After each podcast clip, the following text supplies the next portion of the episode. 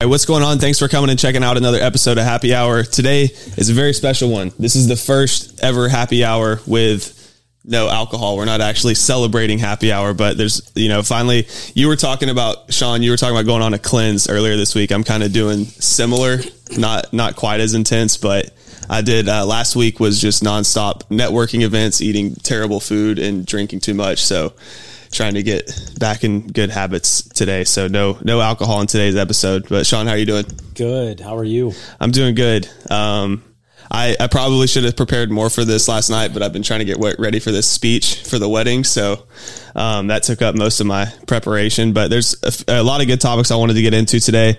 And I wanted to start um, back on some current events. And I know this one, you, because we talked about this the other day. Me and Fernando were talking about the Andrew Tate stuff going on and I know you're not familiar with who Andrew Tate is, but um, basically he is this guy who has blown up on the internet. A lot of people are calling him the most famous person in the world right now, which is kind of not really accurate. Everyone's going off of Google Trends, you know. So his discover, his current discovery is outpacing people like Trump and the Kardashians. That's kind of what they're comparing like the graphs to.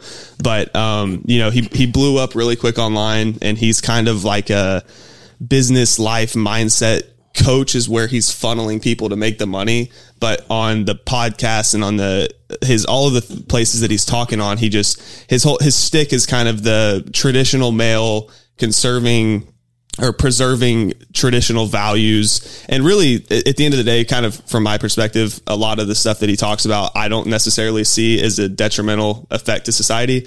But a lot of people can clip up some of the stuff that he says in a five hour session, and then it comes off as kind of misogynistic or it, gets misinterpreted. Like his, the way he jokes in some of these, you know, things that he says, it gets misinterpreted. And then uh, basically what happened uh, Facebook, Meta, Instagram, YouTube, TikTok, they all completely banned him from being able to put content out on their platforms. He's able to still appear in podcasts and videos and stuff, but he can't have his own channel because they said that he violates the terms that the those platforms have. So the the problem maybe maybe we'll get canceled. Yeah, let's. That's the goal. if if we can get big enough to be canceled, we'd we'd be doing something.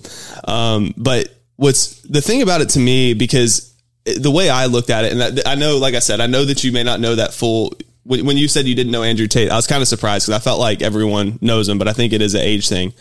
Um, but the the problem to me is if if the terms are so vague to where they can just say you're not abiding by our terms, so we're going to take your channel down.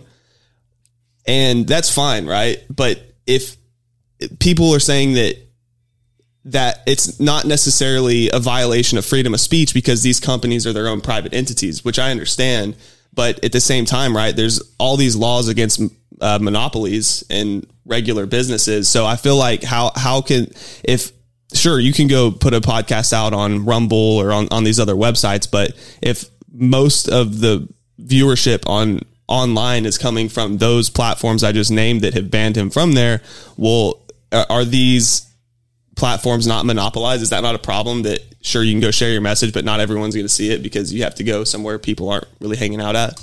Sure. I mean, we always talk about, right, the difference between having your rights being infringed upon and not in this situation, we have the open market. We have an open market to be able to produce and create content, and the company that allows us to maintain it has the open market to decide to keep it or not.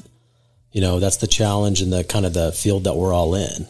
Mm-hmm. You know, and he creates content that they have a problem with. They can, I guess they they have the option to remove them. It's not the government you're posting this information with, so it's not like we have you know the government directly intervening but, you know, unfortunately, a lot of this has become so political that the ones that are running it may have a certain political angle and they want to, you know, stifle a certain another political angle, right? So that, right. a lot of that starts bleeding into it. And then they no longer become kind of an open marketplace. They become their own socialistic type of environment.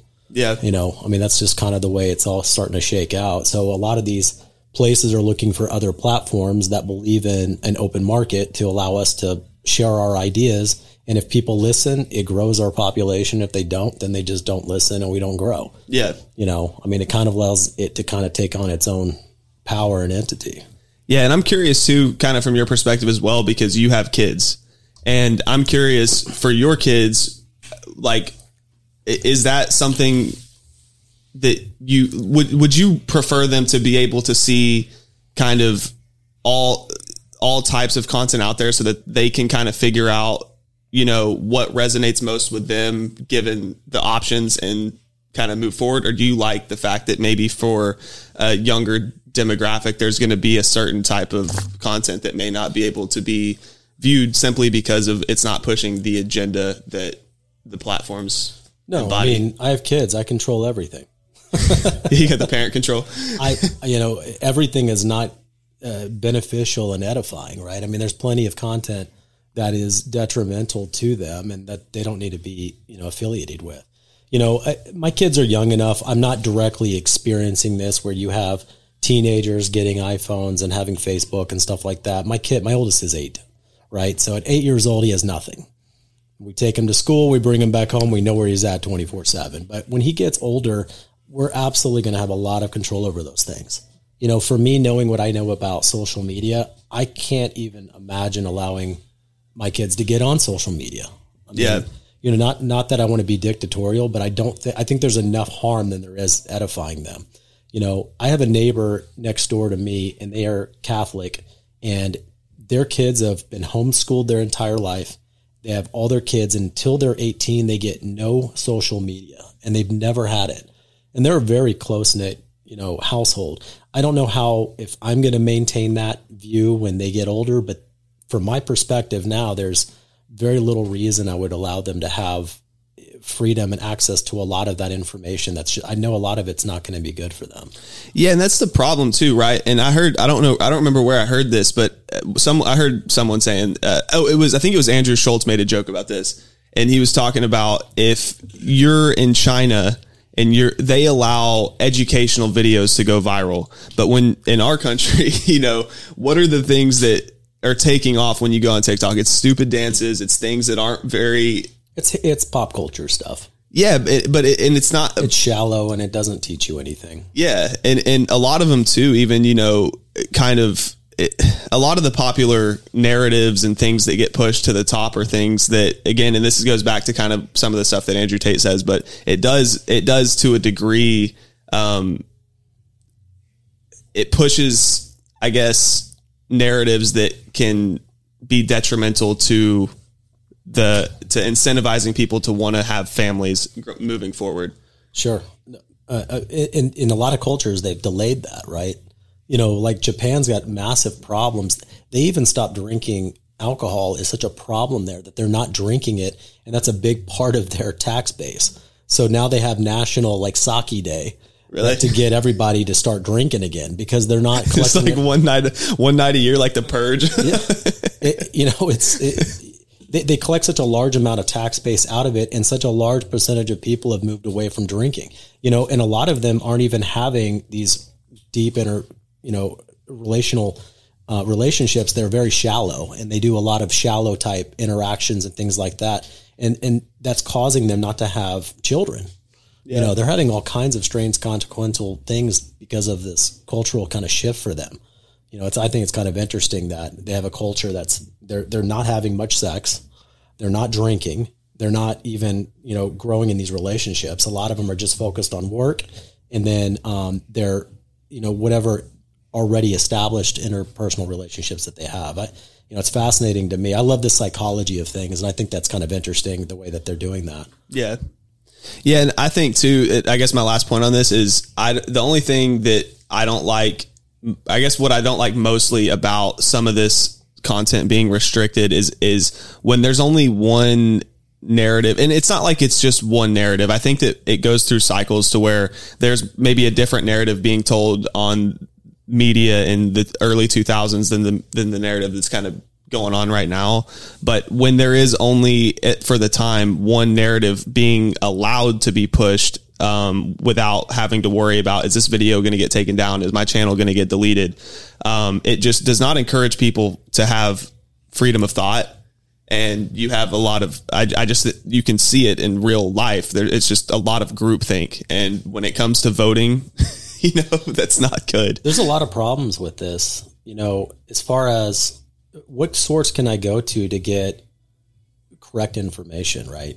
Where can I go to actually get facts? And everyone, yeah, yeah.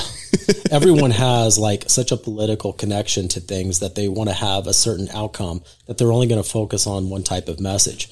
You know, I you can't. I mean, I couldn't just go to the government. You know, the government lies about a lot of things, and they're not providing any reason that we can trust that whatever they produce is going to be not politically slanted some way, right? Right. And and, and you can go to YouTube and go to the most popular channels that are creating content, but that doesn't make it anymore, right?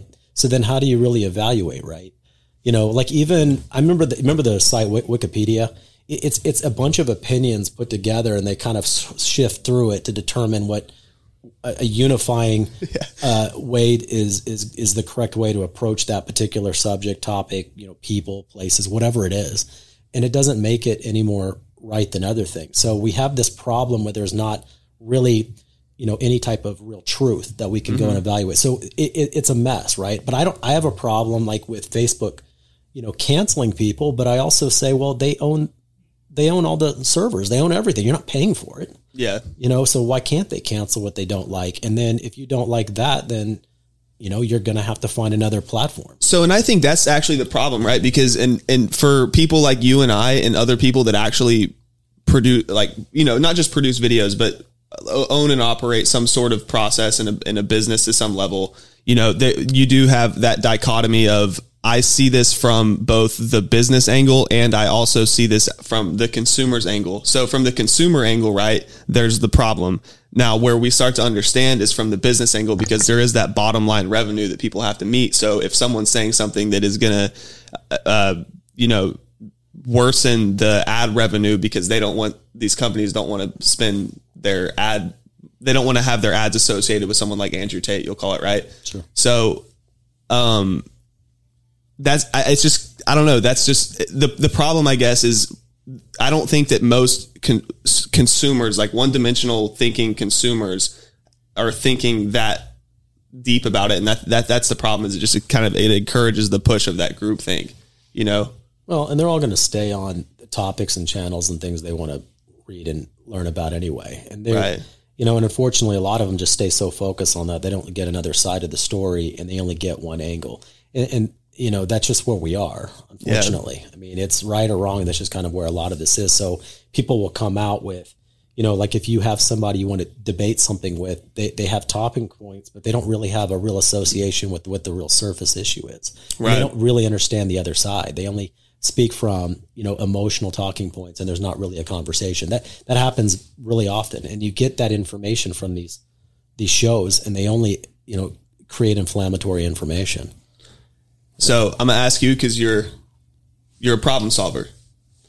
If you're you get you get an hour to go sit down with mark zuckerberg or any of these ceos of these companies and you could give them three tips of what you think would improve that kind of relationship between having the, you know the freedom of the creative on the on the producing side for content what would you would you have any like nuggets for for them uh, i'm sure i always have lots of things i can think about and what makes sense to me you know apart from the way things are already created you know for these guys i'm not in that field i don't spend a lot of time in that field um, i use Facebook as a means of delivering a message of my own, right? But essentially, I don't I don't have it on my phone. Like I don't do much in that specific space, you know. F- you know, so I'm not as caught up in you know the lives of other people and all the things. You know, I, I tell you the thing I always think about Facebook is is no one's really posting a lot of their fights, right? They only post the great things. Right. So, and it and, and it's hard to look at life this way because it makes you look at everyone else that they have it together and you don't. It creates such a problem. It's highlight reels. Well, it is, but I mean, it just creates such a misconception of what's really going on. I'm I'm in. I love the psychological things about you know people and things, and I know 100 percent is not true. I, I know. And we might tell ourselves that, but we still buy into this lie that they have it together and we don't. And a lot of people get consumed by that. I, I have a real problem with that. Yeah. You know, is that Mark's fault? You know, probably not because he's making money, right? I mean, he's created a content place or place for people to create content. and it's a really amazing tool that he created. Yeah. you know, or, or his team or whatever, and and what they've done is amazing, but it doesn't make it right, and it doesn't make it good for our society. You know, unfortunately, even if it is such an incredible opportunity that we we can get in there and connect with old friends, and there's a lot of good things. Right. But I feel like overall, if I were to say that particular Facebook in general, I feel like it's more negative than it is positive for society. That's that's my thinking and the way I feel about it. I would do and things, that's for Facebook. Yeah, for Facebook. Do you feel that way about ever all the other platforms? I don't do anything on Instagram or anything else. Facebook is. I do a lot of things on LinkedIn. I mean, What are some What are some negative neutral. things that you see? Because you're gonna have you have obviously a different set of friends than I do. So what are like what do you see that just Well, I was talking about some of the, the things initially, right? So we we always and, and people create the content, but they create such a fake, you know, of what they are about life. Sometimes they'll be transparent and they'll share some things from their heart, but a lot of it is we're going to share all the good things, and you and you don't get to see the other side. That's not relational.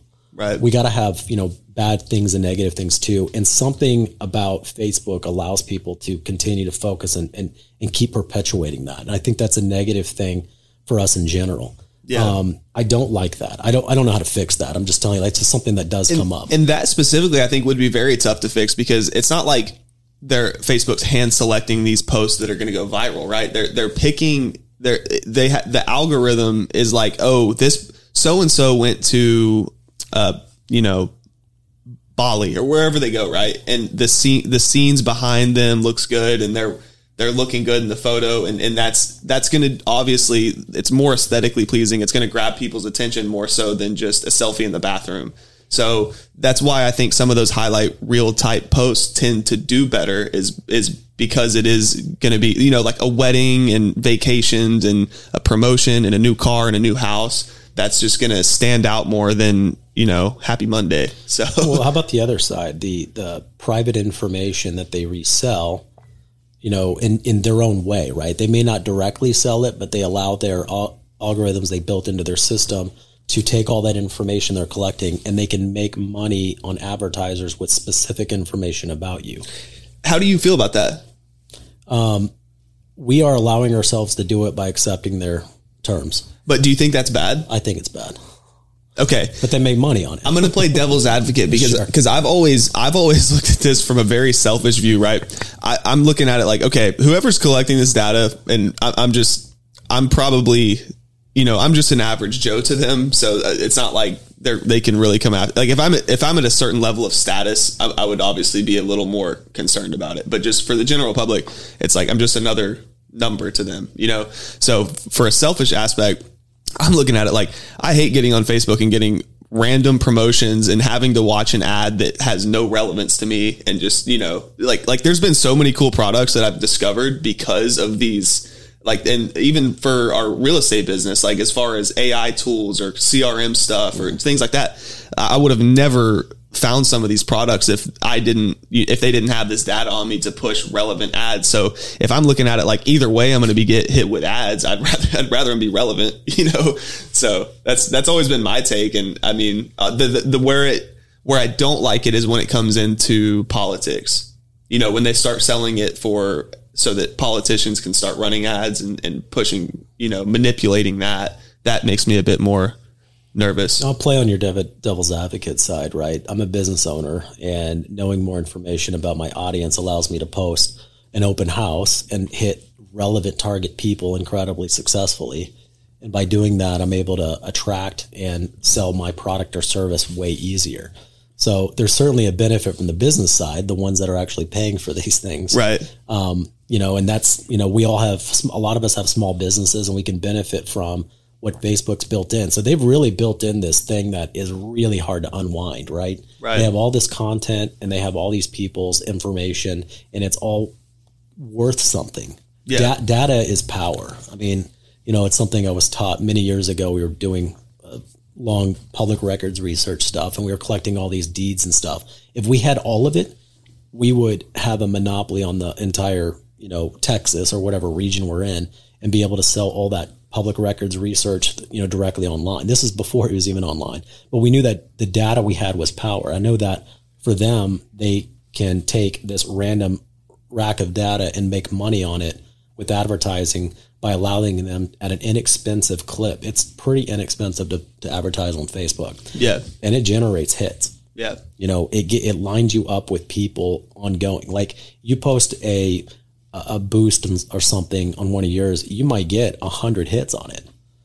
You know, direct people relevant to that that are in that market, that price range, and everything, and and you're able to connect with all of them on something that you have that they want. Right. And it was a real easy thing, and it may only cost you seventy five bucks, right, or hundred bucks or something. It's pretty. It's it's it's pretty clever. I like it from the business side I just don't think for a society, I don't think it's going to be good long term. You know, I heard a long time ago, this is back like in the 90s. I used to listen to this guy, and he said, as we increase in technology, we decrease in morality.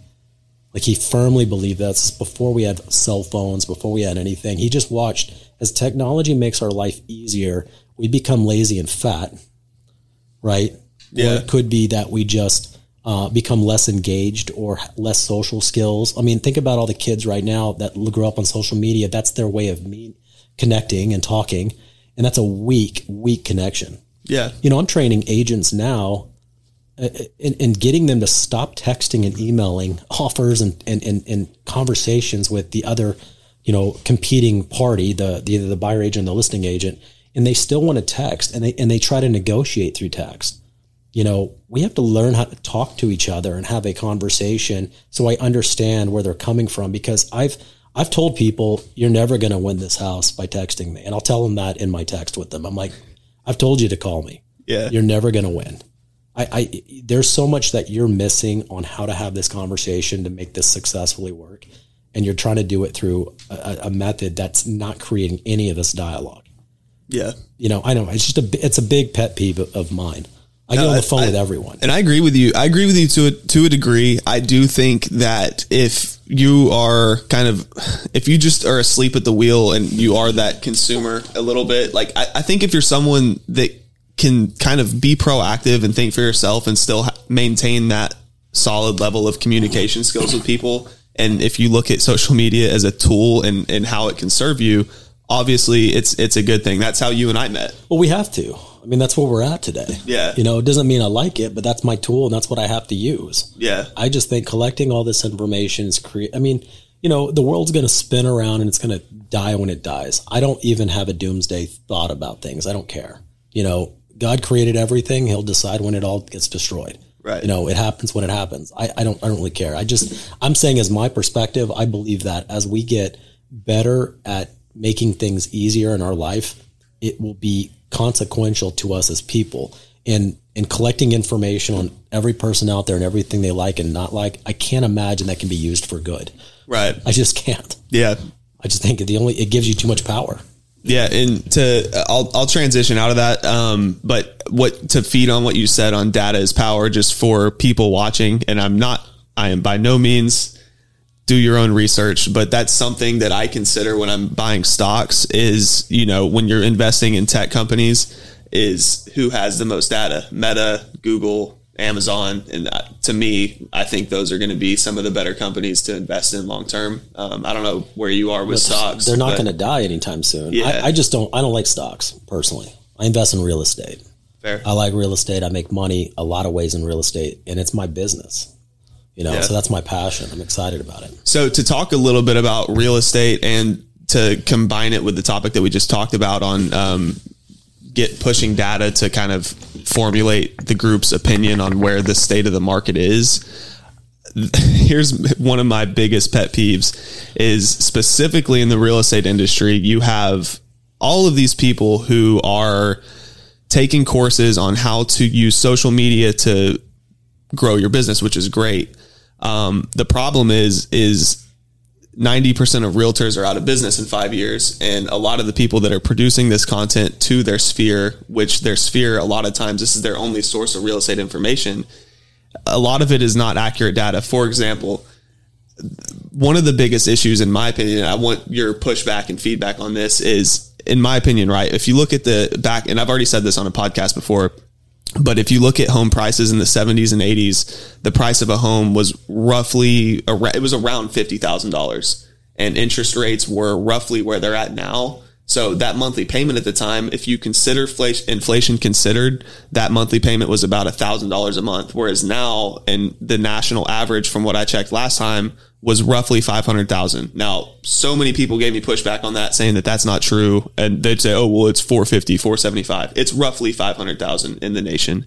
And with that mortgage payment, with today's interest rates, that monthly payment is now about $2,800, $3,000 a month. Now, obviously, wages and people aren't making enough money to keep up with being able to afford that type of payment. So that creates an affordability issue.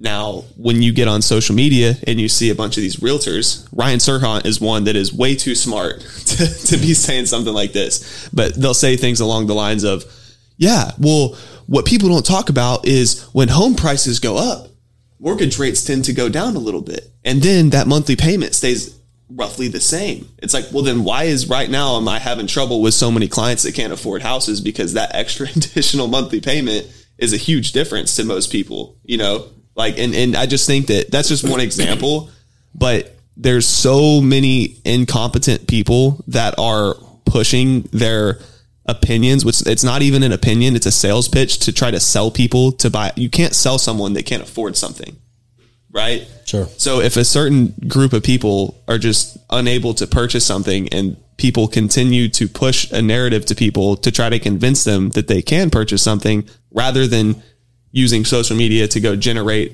new buyers and sellers that can actually afford something, that's something that I'm seeing a lot of right now.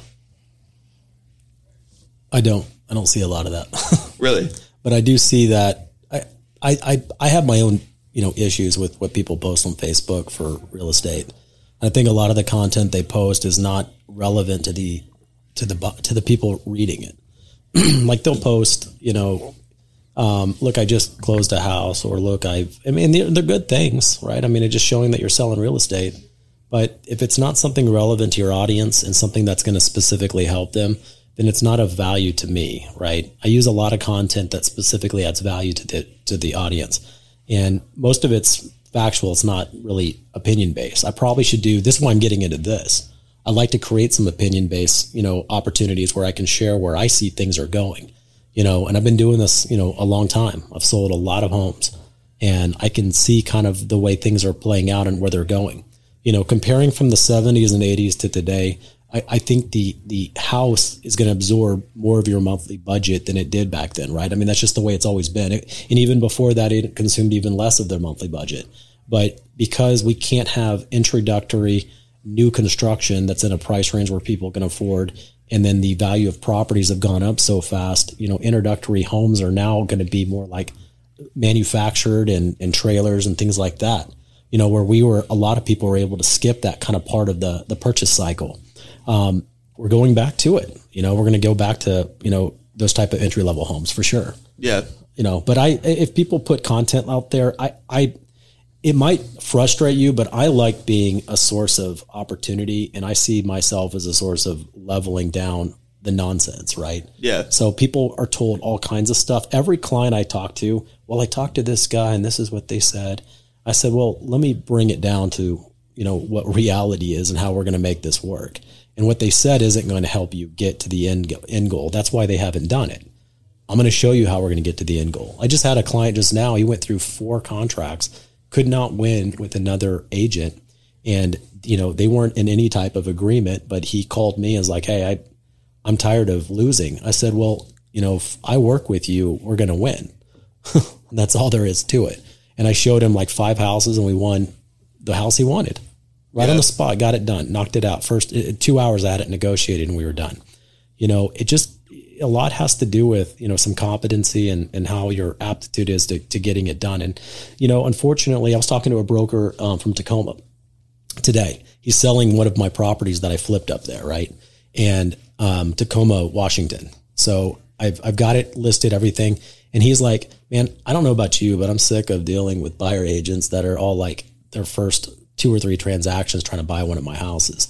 And I said, you know, from my standpoint, I feel like more than 80% of the ones that actually come through and bring me a buyer, they happen to find a buyer that's so desperate to buy that I have to go save the deal because that agent's incompetency is going to lose it. Right. And I spend a lot of time solving the problem to get them to move forward and close the deal because there's a lot of agents that get licenses because it sounds like a fun job. Yeah. I mean, you're independent, our 1099, I get to use my own hours, decide what I want to do. I mean, it's a, it sounds amazingly, it's Be your own boss, make your own schedule. they forgot when they went to school they tell you you don't make any money for six months it's like they, they kind of forgot that there's a reality to it there's only uh, less than 20% that's making enough money to make it worth it Yeah. you know the other 80% just happen to have a license Yeah. you know For sure. And and yeah, again, my my thing is is not necessarily it's not necessarily the that people are putting content out. It's it's the it's just that there's so much again, a lot of people don't think for themselves. They just hear someone say something about the real estate market, they'll repeat it. They're supposed to be the expert. They don't do their due diligence to check the data and then they push this reality of the market and it's and then when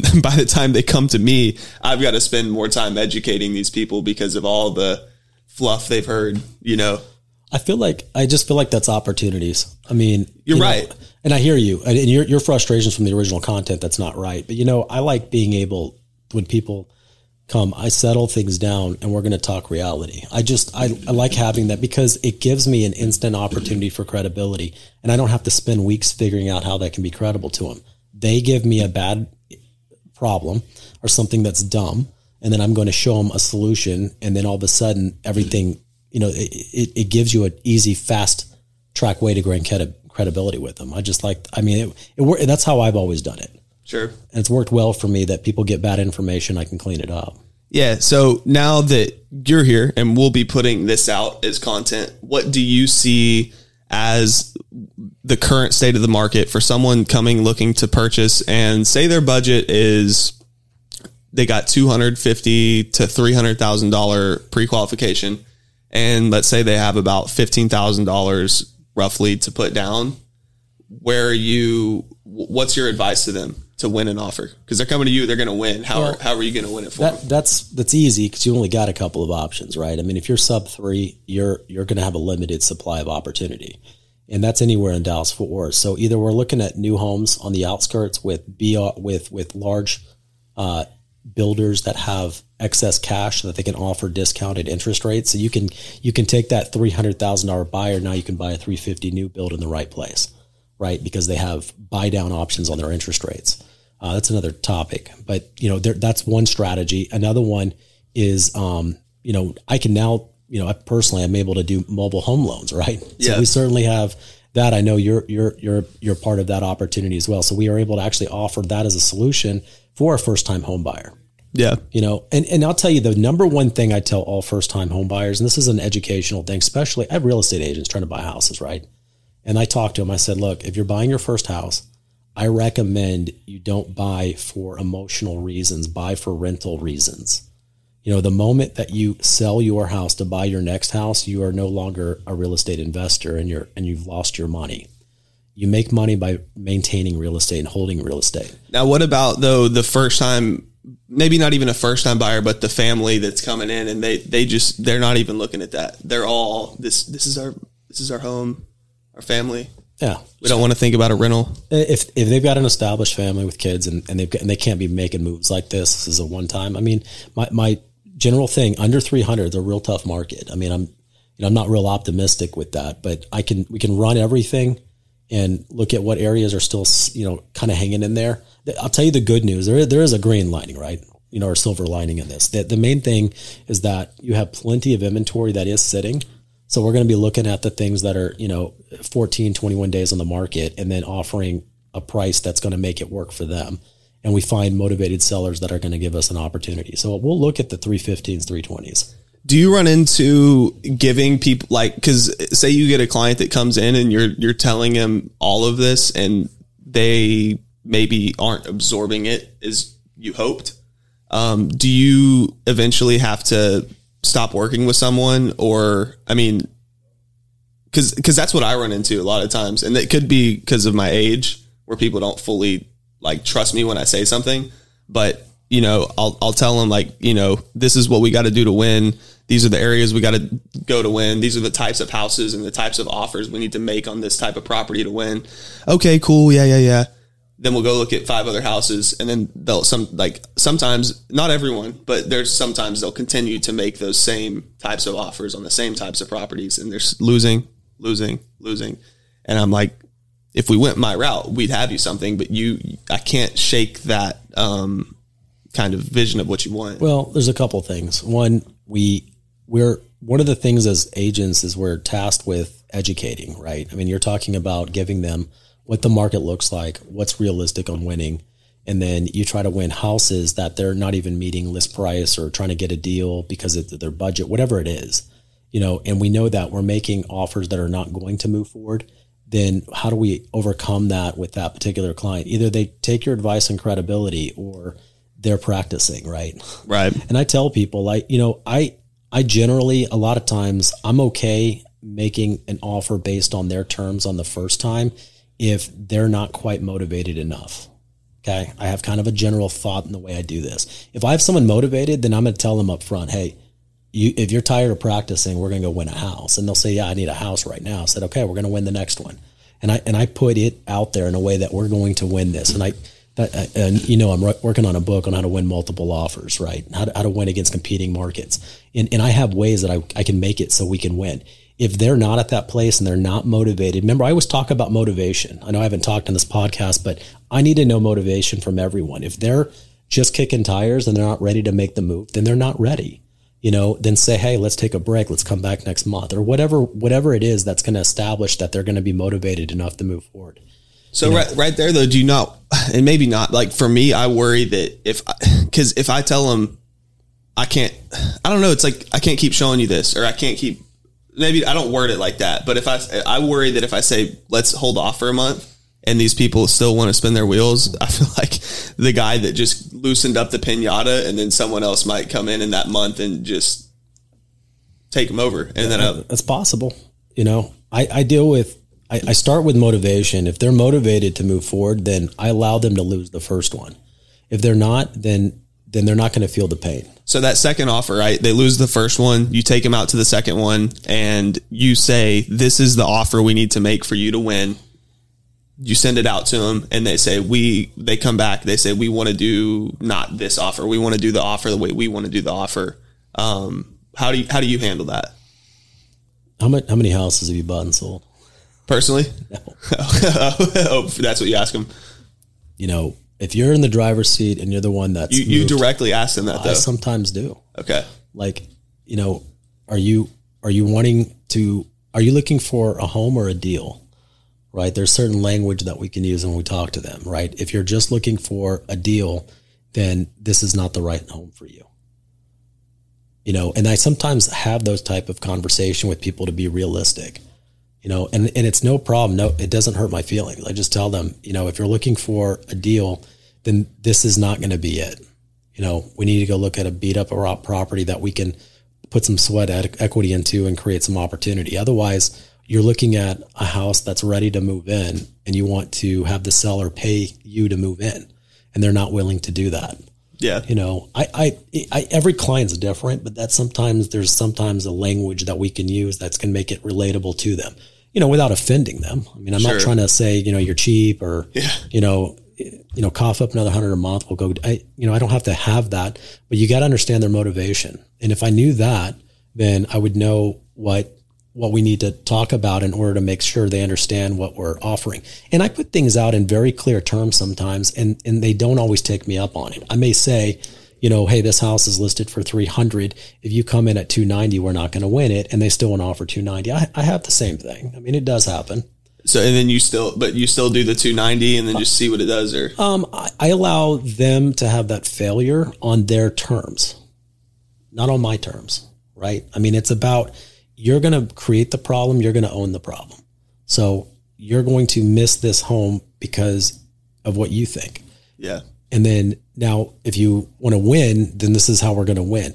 And and I've been fortunate most of my clients are referrals or people I'm going to say most of them. 99% uh, of them are people that either know me through someone else or or they've done business with me before, right? Yeah. You know, I don't even have business cards. I, I don't have you know, I only have Facebook and a, and a, and a website just so I show some level of credibility I exist. Yeah. You know, beyond that, people, I only work with people that I know, and that makes a big difference. And I know that's different than working with people you don't know. Right. For sure. I know Yeah. that. So they may take my advice way faster than someone they don't know.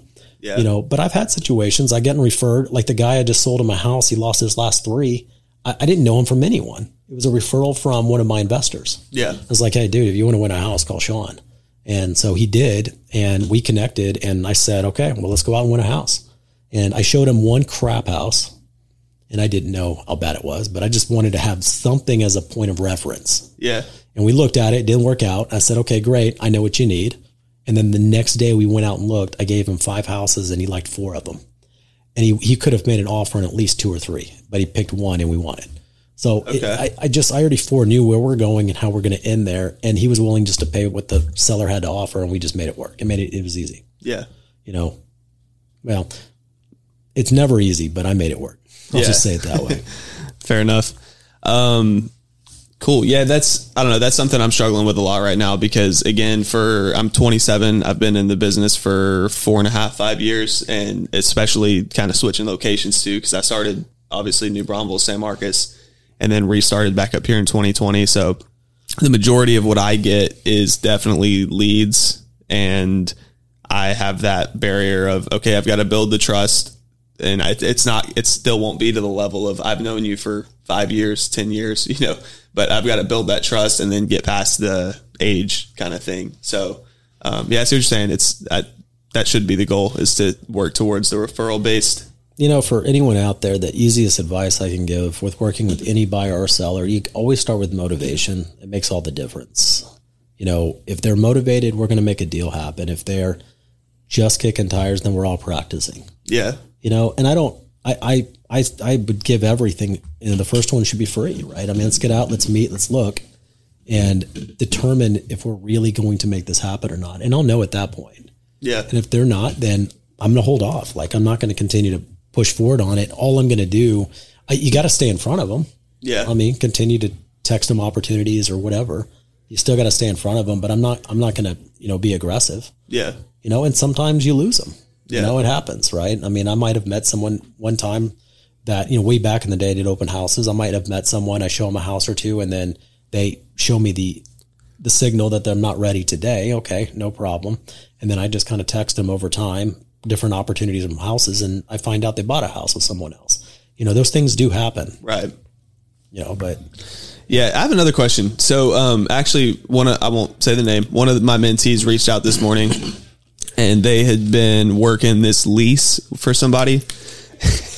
and he texts me this morning and goes, "Hey, man, if my clients don't have a driver's license or a social security card, how you know can I can we still get them a, a lease?" And I know this from experience, and I was like no you know if if you're willing to take this on you're gonna have to go through every one like on top of how hard it already because it's still a bit competitive in the leasing market people there's still a lot of renters that are competing yeah, I just listed two of them, and both of them got numerous applications. So you mix that, that competition, especially with the higher home prices, where uh, landlords are definitely looking for more qualified renters, so they're they can be a little bit more picky.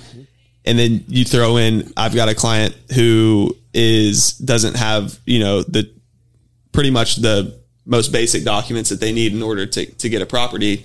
Um, like I can't really help them, you know, because then I have to go through. Not we're not just competing; we're having to see if they'd even accept this type of client, right? I, I wouldn't spend a lot of time with that, but what I would tell them is there's usually a way to solve problems still, believe it or not. Why couldn't I tell the, I might find one that's 30 days on the market. They haven't list, leased it yet. Yet I would start there. Yeah. And then I'd call the listing agents. I've got someone that's interested and they can pay the first three months up front. Okay. A bit a bit different from what I told them. Well, I'm just saying, like, I- I- if I really wanted to solve a problem, I, I that's the way we could go about it. But for me, investing a lot of time with people that don't even have basic documentation is going to be a tough problem. and that's what I told them too is like don't you know and especially from my perspective because the mentees realistically are taking up a lot more time than I had anticipated. Um, and I'm trying to get used to that and be more efficient with it. But I, I just and, and I'm willing, like I, I do more than what they ask me to do as a mentor. Like I'm really only supposed to go over the contracts, basic stuff, take the training, but um, obviously it's our goal to make sure that if I'm their mentor, that they succeed in the business. So I want to do, I want to play that part. Like I enjoy it, but at the same time, it's it's just not worth it for me to do the you know spend all this time answering questions on those types of you know on that type of problem. Like I I, I pretty much told them like you know start focus focus on the buying and selling. You know like if if I I'll send you lease leads and I'll set the appointments. Go show up to those. That'll be a good kind of side way to make a little bit money. You know, but but to I don't do mentor relationships on leases. yeah. Just so you know, there's no there's just no margin in it. Even a That's what I told him. I was like, I would well, just even like in my group, anyone that does a lease in my group, they can keep it. Like I'm not even gonna split it. You can take it. right. Know, I don't mind coaching, teaching, and helping, but you know they don't need. You know, I, I'm not going to split that. So, like for for that scenario, I you you look at to see if it's going to if it's a reasonable opportunity, then I would. I'd say, hey, they, do they have twenty thousand dollars cash? Yeah. Then I'll make a deal happen. If they got no money and no verification of who they are, then we need to move forward with someone and, else. and that oh, so that's actually the the point I was trying to make was it, what it's, it's mindset too um because I, I felt the same thing when I ran into this problem wh- when I was doing it in the past Let me let me teach you one twi- trick. If he if he if he's coming across these type, then have them fill out a TAR application before he even. That's the rule I used to have. Right before I do leases, I need a TAR application completed, and then I can see that you're legit, right and then I can present that to the listing side if they need it, or they can go through Zillow. But at least it, it gives me something that they. I, I usually give homework to people that I don't know are really serious or motivated. right So someone calls me and say, I want to buy a house, and I don't know if they're really motivated or not. They just want to buy one. I'll say, okay, well then send me your pre-qualification letter, right? I mean, those are things. If they do a little work, I'll do work. right If they do nothing and they're not really motivated, they're just looking for a deal, or they just want to go out and look.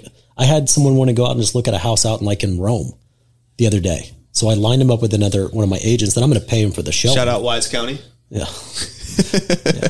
I'm gonna, um, you know, I'll set up, I'll, I'll set up the showing, and I'll and I'll have, I'll pay one of my agents to do the uh, to do the showing. But they were literally just kicking tires, and I said, hey, I'll do one for free.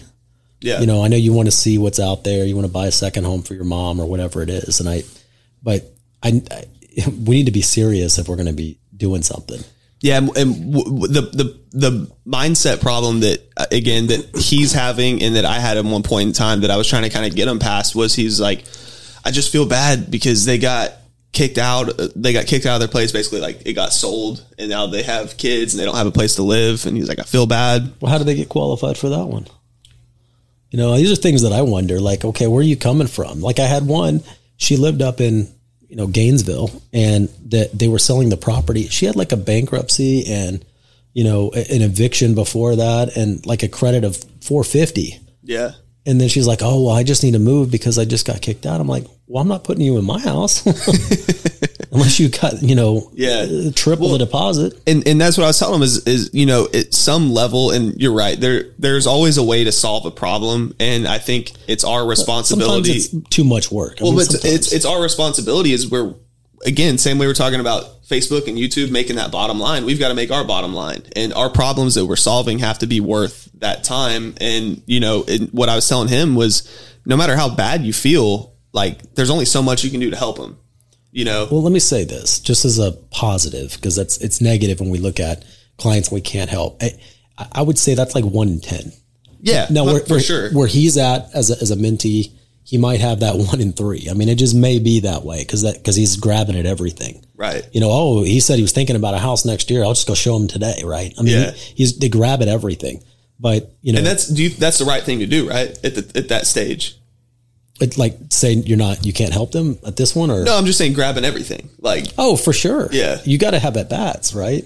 I mean, for sure. Like whatever you can do to to stimulate that opportunity, 100%, you need to continue to try to nourish that. yeah, You know, but when you don't have, you know, like I do a lot of off market, you know, deals, right? You know, I might do 40 or 50 a, a year and I can smell a bad deal. yeah, Like I just know either either the wholesaler that's moving the property or my investor that I'm bringing in or the lender that they have involved or the title company. I just see it all and I've seen it all so often that I know when we're not going to make this work. You don't have that foresight when you just get into the business, right? So everyone's an opportunity. You might hear him tell you the same story about that client, and he's like, "Well, I thought we could get it because," but he didn't have any foresight. He's like, Hundred percent. Yeah. like he doesn't know. Yeah. he's like, everything is an opportunity. I thought this is just what you do. You show a house, you lease it, and you get paid. Yeah. Yeah, if you have a qualified tenant, Yeah. you know, then it's it is that's how it's supposed to be. But you would know that like pretty quick into the deal, like, okay, this is going to be a problem. Right. You know, the only thing I'm going to tell you is I will I can send you properties over 30 days, and you've got to have you know three times the deposit. Then I'll make some phone calls for you. Yeah. You know what I'm saying? Like create an opportunity. Like, hey, I'll solve your problem, but I know right now what it's going to take to solve. And if you can do this, I'll make it happen. If you can't, I, I can't spend the time trying to figure it out. Sure. Um, last question. I know we're running out of time a little bit, but at- for let's just talk about on the positive for an investor looking to purchase something. Um, what's what's the best play right now for an investor? Like, is it go buy a rental property? Is it flip something? Is It doesn't matter. It's all the same. I mean, it doesn't matter to me. I, you know, if you're going to buy a flip and that's your cash flow directive today, then you need to make sure your ARV is going to qualify it. which is tougher to do right now, right? Uh, no, you just yeah, you just adjust it, right? I'm not going to inflate it, you know, based on 90 days from now. well, it's, it's harder to win. It, it uh, they, they- they're coming down on prices. I Okay. get repeat deals constantly that I would buy if I weren't in the right place to do it, but I've already maxed out my line of credit, so I, I'm good right now. There, there's still the opportunity, but if you're asking me as an investor, I would always point people if they want to build net worth. You don't build net worth flipping houses. It's not possible. The wealthiest people in real estate, none of them flip houses. None of them. If you want to build net worth, you need to buy and hold. I'm just telling you, as clean as I can possibly say it. You want to build net worth, you've got to be able to hold the property. The simplest way I can tell you is you lose your money when you sell property. The opportunity's gone. You know, you had something that's making money on its own, and now you dropped it, and now you, now that's gone. You know, you just you just gave away your income just for a a, a, a blip today. right. So that's that's the quick answer. Okay, cool. Well, I think that was a good one, um, especially being that we didn't really have any notes for this. So I think it turned out pretty good. I appreciate everyone that watched. Make sure to like, subscribe, share, comment, do all that good stuff. And then, Shaune, you got something to sell the people? Uh, yeah, it's what I always share. Like I'm, I'm a, I coach, I teach, I help agents grow their business. It's probably my, my greatest passion that I spend most of my energy doing. You know, I enjoy working with investors, but ultimately I'm looking to build people that want to do and duplicate a lot of the things that I've done successfully. So I'm looking to continue to add agents to my group. Yeah. So, um, as always, we'll drop the link. Make sure to check it out if you're interested in joining our team. Um, pretty easy. Just fill out the form and then we'll get you in touch. You can always hop into our weekly meetings. Um, and then also, if you're an agent out there, uh, check out Premier Turbo Team. It's a way to get paid on your loan referrals. Basically, right now you can pay two hundred dollars, and then you can become a fran- franchise franchisee. How do you Yeah, franchisee. franchisee? And um, basically, they're able to pay you any. I think it's five to six hundred dollars per transaction on your referral. So that first deal, you'll be making money. Um, so it's a really cool deal. I'll leave that link as well. Check it out. And again, make sure to like, subscribe, share, and we'll see you on the next podcast. Thank you.